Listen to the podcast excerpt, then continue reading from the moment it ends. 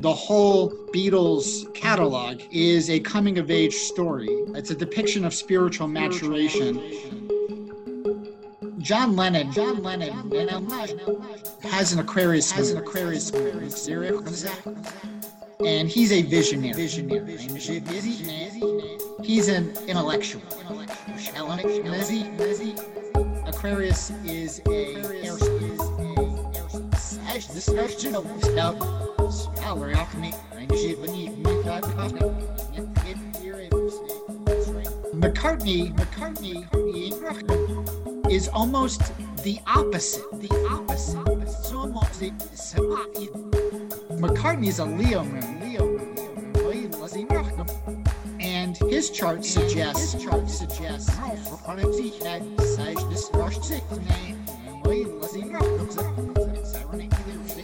George's chart conveys some darkness, some darkness. Uh, from things that might be dogmatic, dogmatic. He's got a Scorpio moon, Ringo was the emotional anchor of the band. Ringo is a Cancer Sun, and the Beatles themselves there's a technique called a composite chart, which is the synthesis of natal charts. And the Beatles themselves have a Cancer Sun. Ringo brought it down home, brought it into the everyday structure.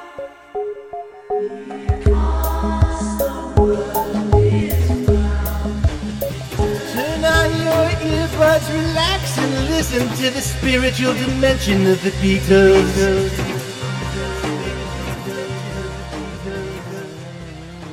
Welcome back to the spiritual dimension of the Beatles podcast. I'm Glenn Ostland, and this is episode two. And today, what I'm going to do is share with you some clips from a recording that I did with Eric. This was really the first time that we sat down to record any content for the podcast. You'll probably recognize some of the clips here that were used in the promo, that little four minute promo that we published.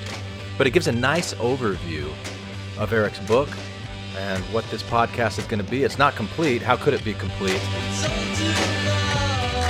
Yeah, like the Beatles themselves say, it's all too much. There's just so much content to cover, but this is going to give you a good idea of where this podcast is going. So, the first question that I asked Eric was what do you want people to know about astrology, especially if they don't really have a background in astrology? What do I want people to know? Yeah you know, just clarifying what the path of awakening is. I mean, that's to me what astrology reveals is our curriculum, is how we're growing. And we can see that with the Beatles and, and how they approach their curriculums and, and even as a group. Um, and so the spirit of, of it is understanding our evolution is basically, you know, what I do is called evolutionary astrology, in fact. It's about how we're maturing and growing and so it's not about prediction. It's not about judging things as good or bad. You know most astrology does that.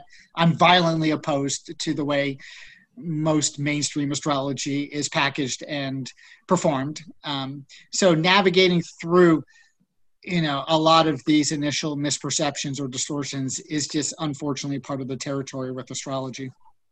So if if somebody is a big beatles fan but they don't really know anything about astrology why would they want to listen to what you have to say? Why, why would they want to because read your book? Because it reveals a whole other dimension. like what? What dimension? What's going on at the soul level? Uh, what the soul intentions are, what the contracts are, what the spiritual dimension is in every song. You know, that's what the book is. I mean, it reveals a whole other layer of the onion that most people have no idea about. It, and, and I think people that have this insatiable hunger and thirst to learn more about John, Paul, George, and Ringo, and they've read all the books and they've watched all the movies, they've listened to all the songs, you know, they've done all the stuff, but did they know the astrology? Because no. that, because that's that dimension that it unfolds to them that's that is so interesting to me when I was reading through your book. Yeah. How much have you read? Read like the first two or three chapters. Okay. You yeah. haven't got into the chronology then? No, no. Okay, so you you need to read um, about the spiritual dimension of all these songs. You haven't even got to, to no, the good stuff yet. I haven't. Just the conversations that we've had about them. Okay. Yeah. Oh, wait till you do. Your mind's about to be blown apart. you have no idea what you're about to run into. okay.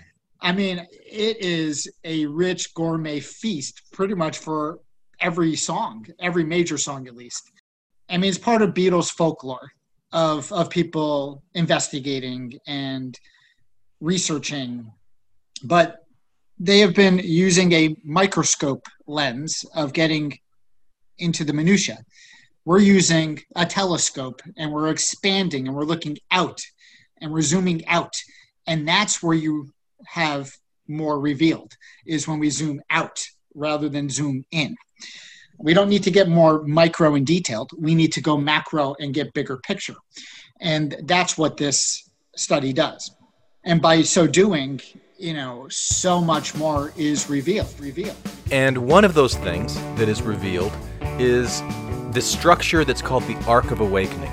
Now, in the next few episodes, you're going to hear a lot about the Arc of Awakening, and Eric talks about it a little bit here. the whole structure of the book is around what I call the arc of awakening. Yeah.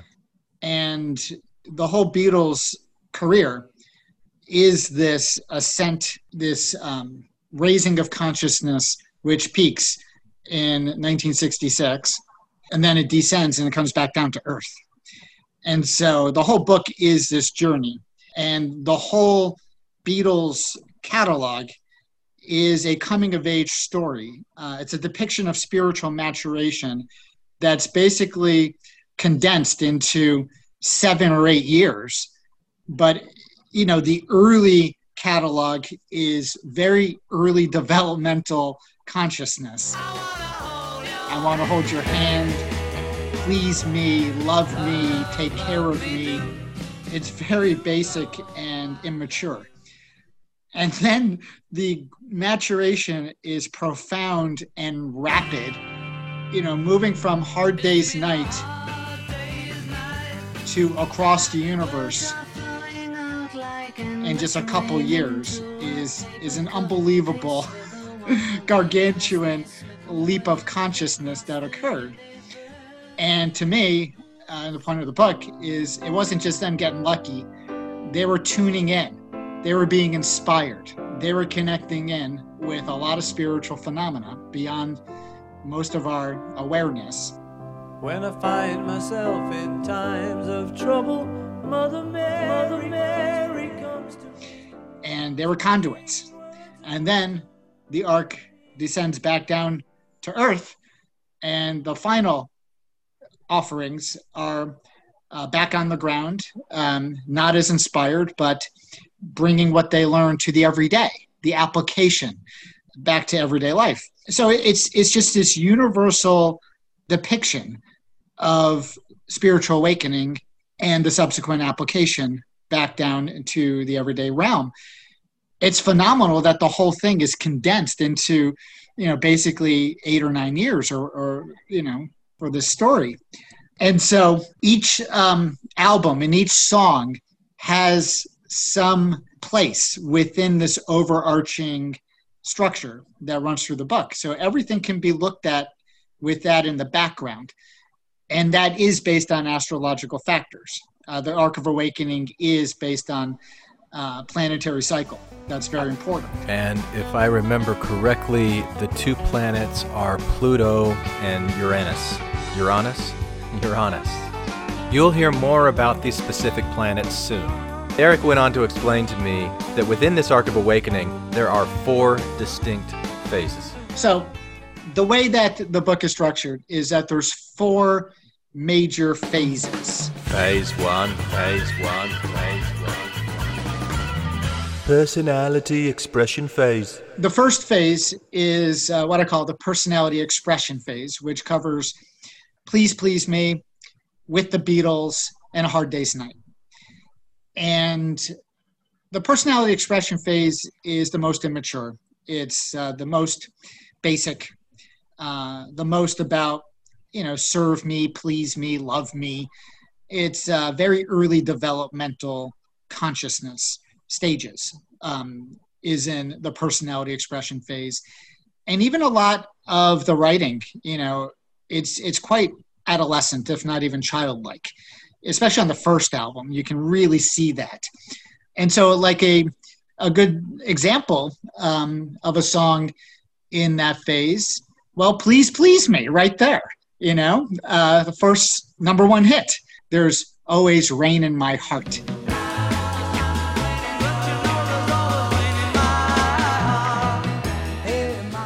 I need you to uh, satisfy my personality preferences.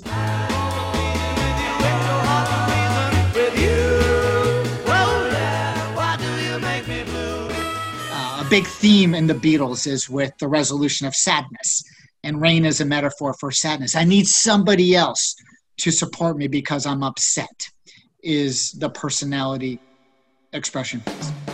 Phase two, phase two, phase two, phase two. Personality reconciliation phase. Then the personality reconciliation phase goes from Beatles for Sale into Help and then Rubber Soul.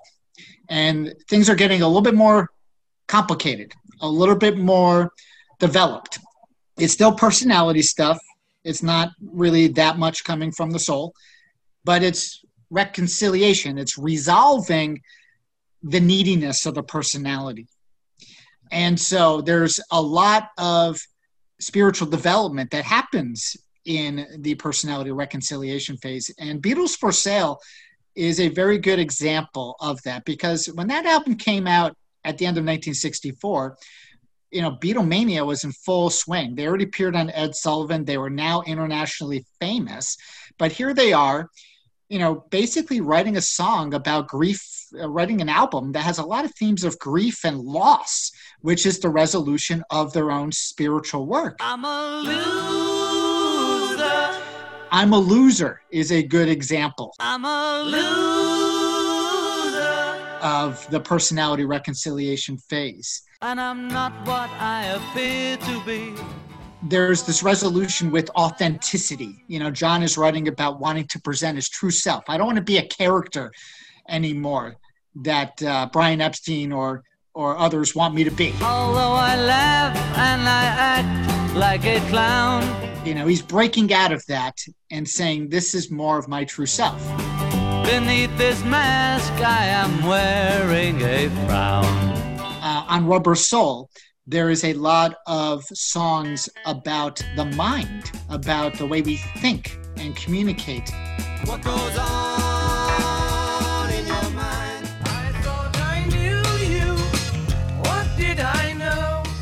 Take care yourself, cause I and resolving you know our our identification with the mind um, to open further which is what happens in the transcendence phase Phase three, phase three, phase three, phase three. Transcendence phase. so the transcendence phase covers revolver sergeant pepper and magical mystery tour and also you could throw in yellow submarine because those songs were developed in the transcendence phase although the album came out later.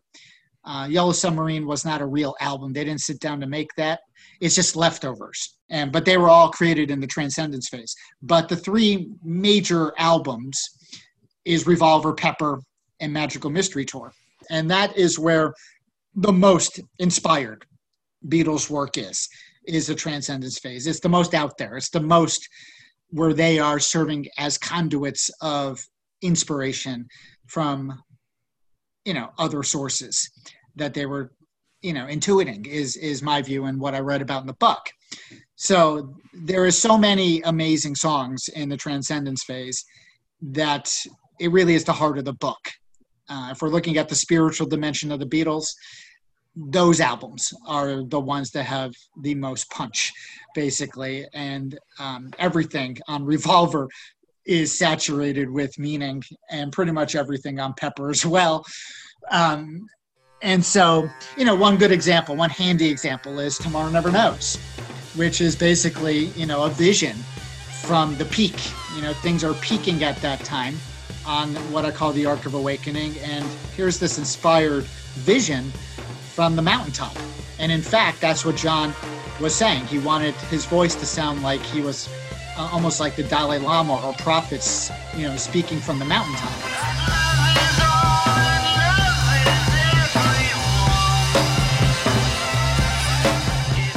Uh, which is exactly what was going on astrologically. He, you know, it was the proverbial mountaintop of of this arc, and so that song is an excellent example of a transcendent vision that is specifically about moving beyond the ego.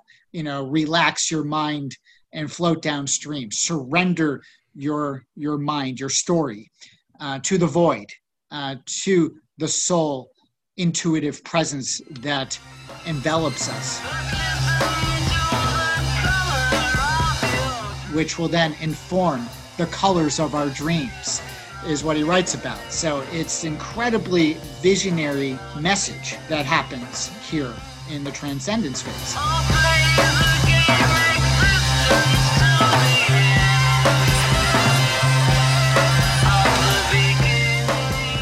And then it just carries on, and there's a lot of um, teachings and messages and multidimensional understandings that actually comes through the songs when I, you know, explore and, and illuminate the astrology for all of the various, um, you know, songs. This is where it's the most multidimensional. There's a lot going on with pretty much everything in the transcendent. Something was going on that was pretty miraculous. And then it shifts. Phase four, phase four, phase four. Individuation period. And the last three albums, the White Album, um, Abbey Road, and Let It Be, are in what I call the individuation period. Hey, hey, baby. And it's now far less transcendent. It's about applying the wisdom that's been attained back down into the context of everyday life. So the White Album, instead of being very transcendent, in my view, the White Album is very psychological. It's very emotional. It's very much, um, you know, about how we navigate on the mundane world. Um, there's so many nature references on the White Album.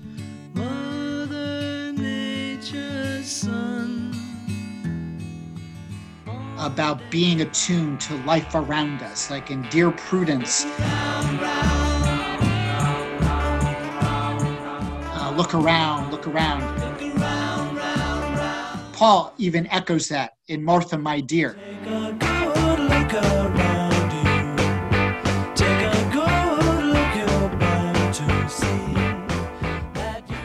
Same thing. He says, look around to the immediate reality. It's about a grounded spirituality on the White Album. It's about what's going on with you and me, with people, with human interaction. Um, how do we apply things to the everyday? And also the conflicts or the challenges around that. And the Beatles themselves were going through a lot of challenges at the personality level, at the everyday level, uh, because it wasn't so lofty anymore. It was now uh, that window kind of closed, and now we got to get back to dealing with, you know, being people again, and personalities and, and bodysuits and egos. Jojo was a man who thought he was a loner, but he knew it couldn't last. Yeah, get back to where you once belonged. Perfect. Right. And getting back to the roots is the whole idea, which parallels this return. In Yeah. fact, as I point out in the book, there's so many examples um, later on, which picks up from the very same things from early on. Like here's one example. On With the Beatles, you have the song, albeit it's a cover, Money, That's What I Want. The best things in life are free, but you can keep 'em for the birds and bees. Now give me money. That's what I want. And then at the same place, at the end of the um, story, you've got You Never Give Me Your Money. You never give me your money. You only give me your funny paper. you know, picking right back up on the business thing. So you see all of this going on. I lay it all out in the book. It's a, it's pretty interesting to see. And then, of course, Let It Be is the goodbye, is the grand finale. And Paul talks about the whole theme of the book I'm writing, you know, about connecting with his mother in his dreams, who's inspiring music and message. That's the point of the book. And that's exactly what Paul says in Let It Be. When I find myself in times of trouble, Mother Mary comes to me, speaking words of wisdom, let it be. I couldn't have written it any better, you know, what he says. He literally says, Mother Mary comes to me. Um, I wake up to the sound of music.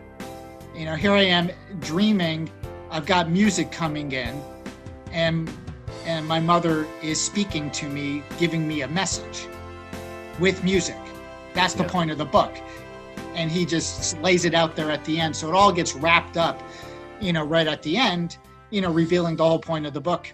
Uh, so it's very consistent with with Let It Be, which I believe is a very fitting uh, grand finale um, to the whole enchilada. And so the individuation phase is coming back and being oneself in a more liberated way, in a more authentic way, which is basically what the White Album is about, with all of that raw, liberated, you know, self-expression, breaking all all these rules, both lyrically and musically in the White Album. I mean, it, it is a phenomenal expression of the liberated self. So at this point, Eric has talked a little bit about astrology. He's talked about the structure of his book with the Arc of Awakening and the accompanying four phases. But what about the Beatles themselves? What does Eric learn from the Beatles when he looks at their natal charts? you know astrology is very complicated it's it's you know one of the things that i abhor is uh, popular simplifications. You know i'm not going to just talk about john as a libra or george as a gemini i'm sorry paul as a gemini george as a pisces. It's much more complicated than that. Um, but i will say this. In in my approach um, the moon is inherently who we are inside and even who we've been in the soul journey. And the sun is what we're becoming, what we're awakening into. So I use the analogy that the moon is like the acorn, and the gradual development into the tree is the sun in astrology. And it's not just your sun sign, it's your sun profile. You've got a house, you've got um, other planets that the sun is an aspect to. It's far more than just the sign. So it's a complicated discussion.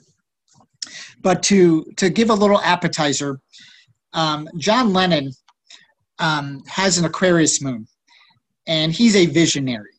He's an intellectual. Aquarius is a air sign. It's very big thinking. Um, I talk about him being a visionary um, in prior lives.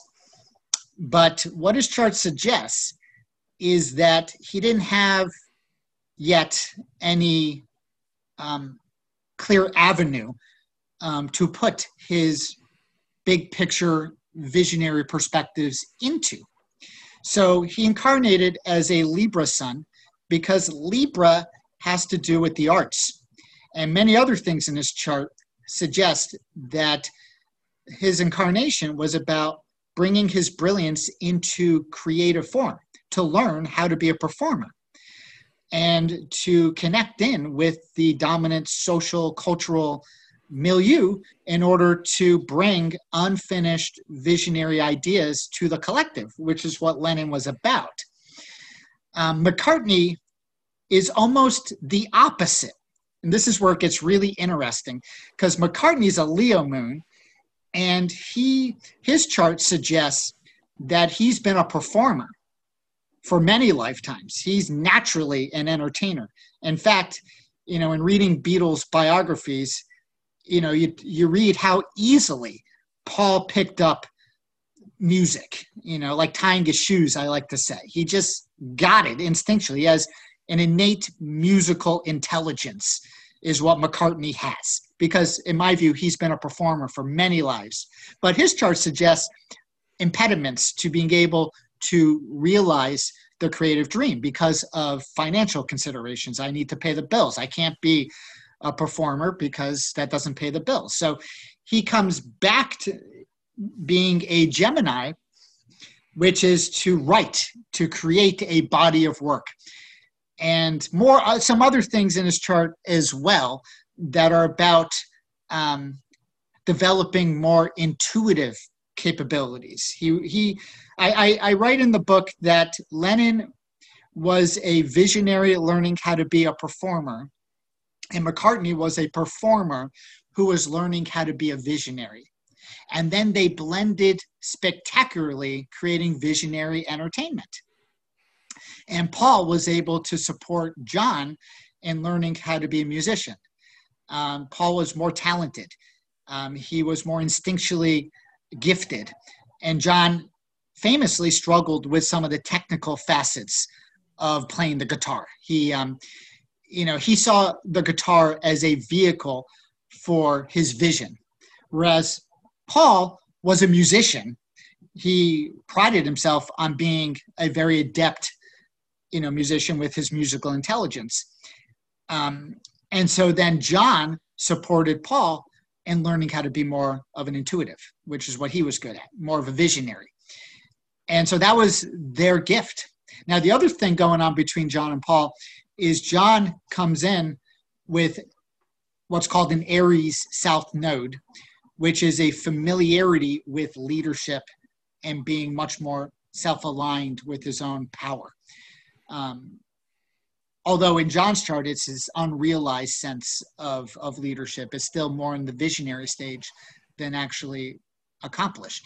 But nevertheless, John um, is much more of a leader initially, and John was the leader for the first half of the chronology. Paul comes in with a much more collaborative, um, much more friendly and engaging and diplomatic way of being um, he was much more collaborative initially. Um, and Paul was learning how to be more of a leader. So the other way that they support each other was John was a leader, learning how to be more collaborative, and Paul was more collaborative, learning how to be more of a leader. And so they supported each other in that way too. So it was a soul partnership to support each other with the strengths that the other one didn't have. So they learned from each other and then they synthesized with their complementary skills and strengths to become arguably the best songwriting tandem in world history. And so this was the soul contract was to blend in such a way. Beware of darkness. Okay. George. Beware of darkness. Yeah, George uh, George's chart conveys some darkness. Watch out now, take care, beware of falling swingers. Um, from things that might be dogmatic. Um, he's got a Scorpio moon, and in his chart, uh, for the astrologers out there, square Pluto in the ninth house. And George has been wounded by dogma, by teachings that were not um, so conscious or empowering. Um, and so uh, the whole point of George's chart was to become um, more philosophical. Um, George was the uh, was the most philosophical, the most learned in uh, in spiritual philosophy, because he was healing his karma. Uh, that where there were some wounds with that. So we all teach what we're learning. Uh, George was uh, obviously the one who brought in um, Eastern religion, the whole trip to India, um, really the spiritual conscious of the band is what he's been called. And so George's uh, contribution is more philosophical. It's more direct teachings, as you find, for instance, in Within You, Without You is an excellent example.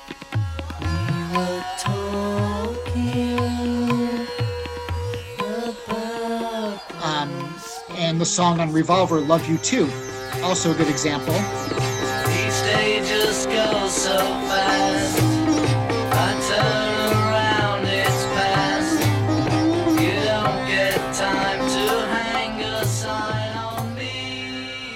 I would even mention the song It's All Too Much.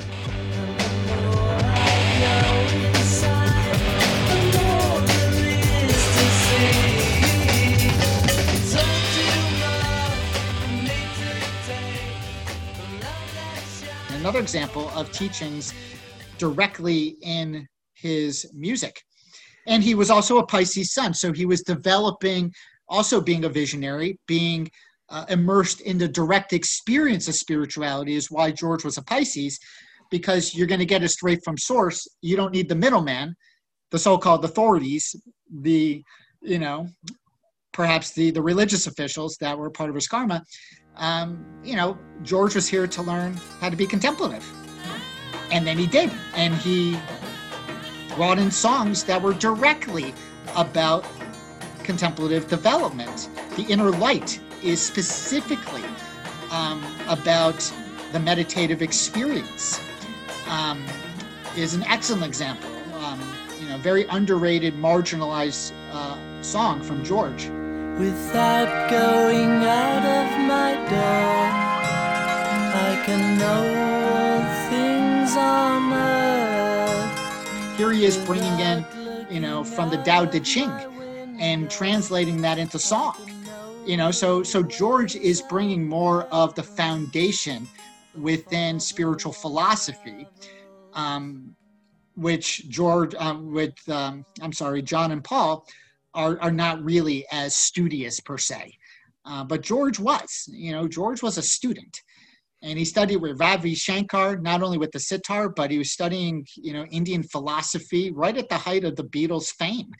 You know, that's what George did. I mean, to me, that is is unbelievable courage and individuation that at the height of the Beatles' fame, he puts down the guitar, picks up the sitar, and immerses himself in Eastern studies, you know, for two years, you know, basically from, you know, 66 to 68. And then he returns back to the guitar on the White Album. Um, and so George was really pushing the envelope with integrating spirituality more overtly in the Beatles' music. And he had an intention in his chart um, to be more seen for who he is. Uh, he had a Leo North node, and that was in his 10th house. And what that means is he was learning to be visible, to be commanding, to be um, unafraid of being in the limelight, putting forth this very blatantly, overtly, you know, spiritual message um, in a pop band. so he really deepened things dramatically. What would you think if I sang out a tune? Um, Ringo, Ringo is a Cancer Sun, and the Beatles themselves. There's a technique called a composite chart, which is the synthesis of natal charts, and the Beatles themselves have a Cancer sun. And um, Ringo also had a Cancer sun, still does. He's still with us, of course.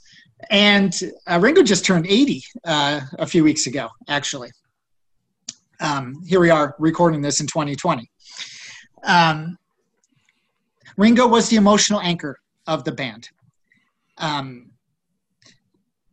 with John, Paul, and George being pretty much expansive with their consciousness, you know, very uh, exploratory, um, things that we might call out there at times in different ways. Uh, Ringo brought it down home. He brought it into, um, you know, the everyday and structure. Um, and the drums provide the structure, the beat. And what he provided energetically was also the structure. And so the Beatles were a type of family with their Cancer sun. And Ringo solidified the family. And they referred to each other's very frequently as brothers all the time. They use that language that I also use in the book. And so Ringo solidified the family. And uh, because prior to Ringo, there was no solidification, it was only competitive. When Pete Best was in there, it was very competitive. Um, but Ringo wasn't competitive with the others. And Ringo was just supportive. And so he was the glue. Um, they only gelled when Ringo came in. And at the end, when things started to fragment, you know, Ringo temporarily left the band during the White Album sessions. You know, the glue left and things did fragment you know during the white album sessions and, and ringo's temporary departure is an example of that. So you know ringo sometimes is marginalized or his contribution secondary but as far as uh, what he brought in energetically um, there is no beatles without ringo's uh, structure that he provided um, in this more familial way. And now, at this point in our recording, I asked Eric to introduce himself and talk a little bit more about who he is and why he's interested in this whole astrology Beatles thing in the first place.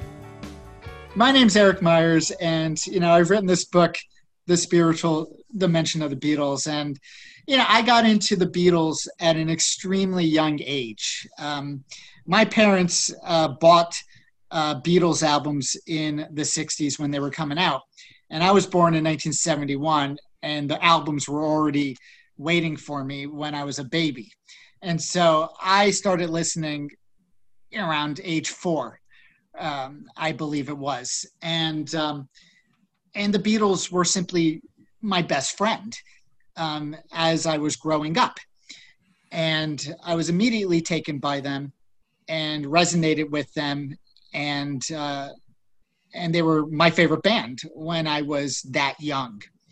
Um, I was somehow drawn to uh, to Sergeant Pepper most, and particularly Lucy in the Sky with Diamonds and Being for the Benefit of Mr. Kite, which later on in my mid 40s, I realized the spiritual significance and the astrological significance of those songs 40 years later.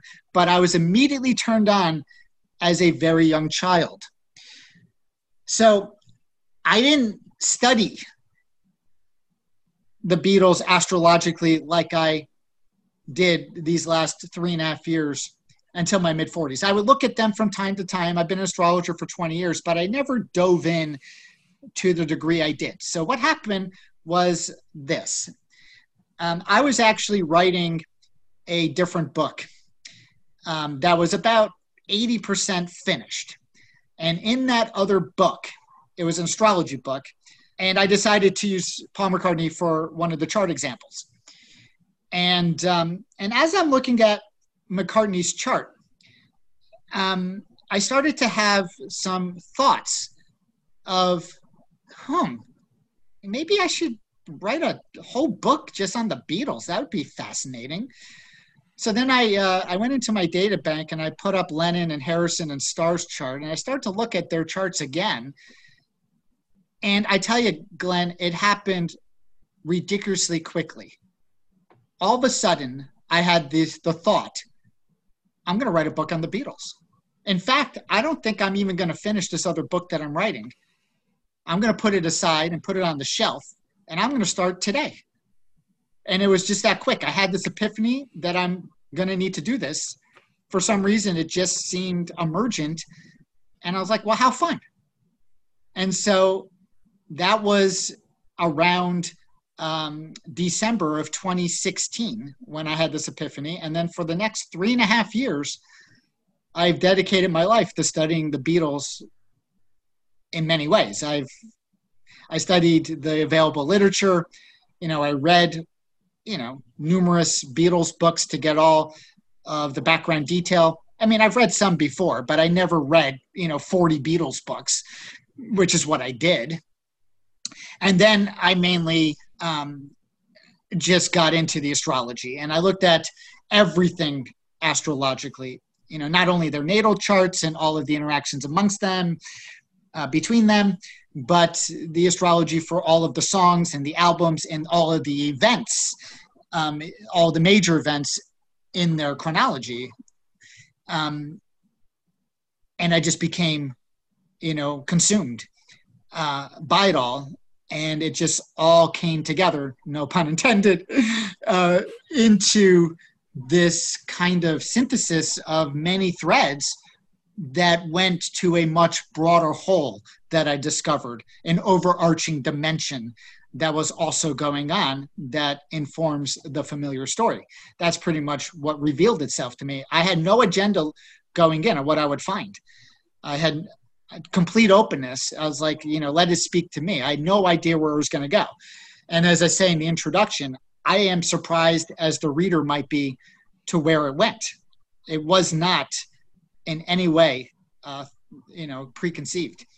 Uh, in fact, I was shocked with what emerged. I, and in fact, I had to rewrite the book because I kept on um, seeing more elements, more uh, strands, more threads. Uh, and I use that language in the book. The threads started to become more clear to me as as I continued to go on. So I had to continually update the book uh, because it was so fresh, everything that I was discovering and weaving together. So to me, I've been an astrologer for 20 years, over 20 years, and I've been a Beatles fan for over 40 years, probably, I guess, now 45 years. And this book is like the synthesis of my two great passions of basically music, particularly the Beatles, and astrology. And I just brought it all together um, and uh, and created this this very uh, fascinating study of the Beatles from a spiritual view. And for this final segment, Eric tells us about one of these little yummy, juicy gems that he found as he was doing all of this fascinating research. So one of the things that emerged that I was not, you know, planning for, anticipating, but there's uh, ten different lyrical threads that run through the entire catalog of songs. Um, I break it down into five major threads and five minor threads. And what they are is the major threads. Um, you have the solar thread, um, the sun.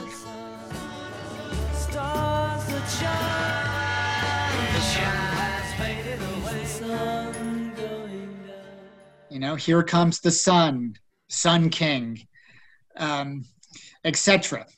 Uh, anytime you have the sun being talked about or anything related to the sun um, is part of the solar thread. And so there's actually 38 songs that have some kind of reference to something solar. And what I discovered is that each of the solar songs um, reveals a different facet of the idea of spiritual awakening um, in some kind of way. Um, and so we can understand the solar thread as revealing teachings. And my view is that these teachings were inspired um, from things that are beyond. They were conduits for this inspiration. Um, and they were teaching directly about the sun. And they sung about the sun with reverence repeatedly. And it is probably the central, the most major thread. And the sun has to do with awakening into the soul self. And the solar thread can be looked at in such a way. Um, a good example of a solar song, I won't use an obvious one, um, but I'll use one that is, uh, I think, quite relevant. Uh, the song The Word off of Rubber Soul. Have you heard the word is love? It's so fine, it's sunshine. It's so fine, it's sunshine, it's the word love. Uh, directly speaking about sunshine and love and teaching about that connection is part of what that song is about.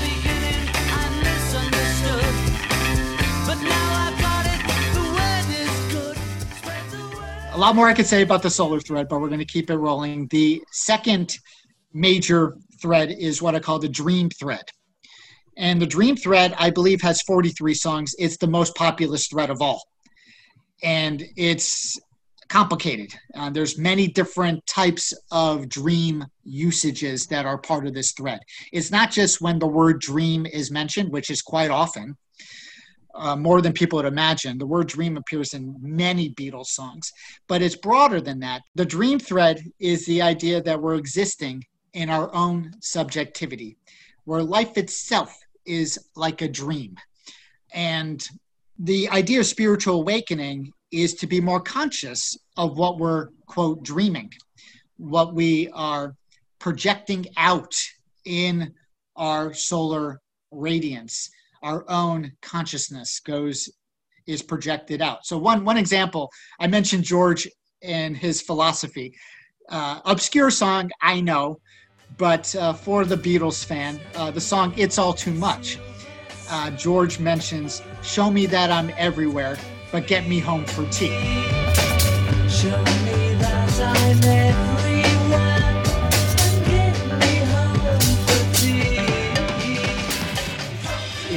the idea that we project our consciousness onto the entire canvas of life is the dream thread.